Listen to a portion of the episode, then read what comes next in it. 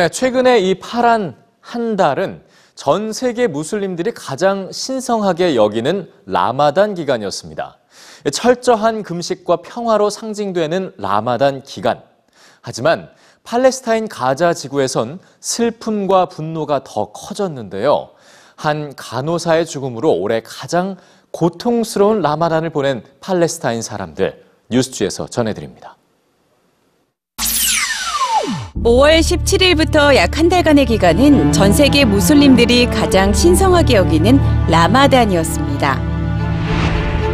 올해 라마단 기간은 재밌게도 트럼프와 푸틴 대통령 그리고 김정은 위원장이 나오는 광고도 등장했죠. 해가 뜬 후 해가 질 때까지 물 한 방울도 마시지 않는 철저한 금식과 금욕 그리고 기도를 통해 신과 더 가까워지는 라마단은 평화와 나눔이라는 종교적 가르침을 실천하는 기간인데요. 세계에서 가장 커다란 감옥이라 불리는 팔레스타인 가자 지구도 라마단을 맞았습니다.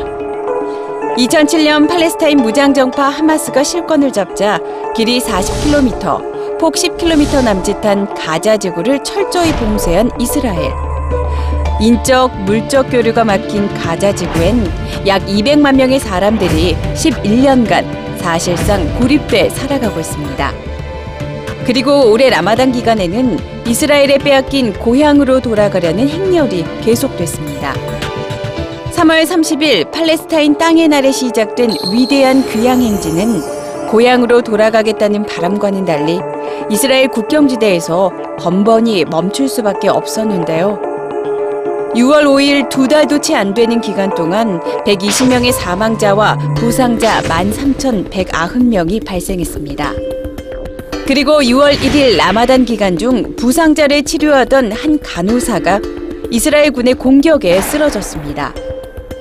위대한 귀향 행진 중 부상당한 사람들을 치료해왔던 21살의 간호사 라잔 알 나잘이었습니다. 나를 보는 모든 소녀들과 나처럼 되고 싶은 모든 소녀들의 역할 모델이 됐으면 좋겠어요. 당시 라자는 의료진임을 알리는 조끼를 입고 있었지만 이스라엘 군의 총격은 멈추지 않았습니다. 6월 2일 그녀의 장례식엔 수천 명의 팔레스타인인들이 참석해 그녀의 죽음을 애도했습니다.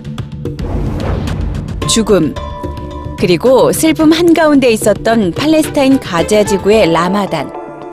라잔이 남긴 것은 붕대 두 뭉치와 유서가 된 마지막 인터뷰였습니다.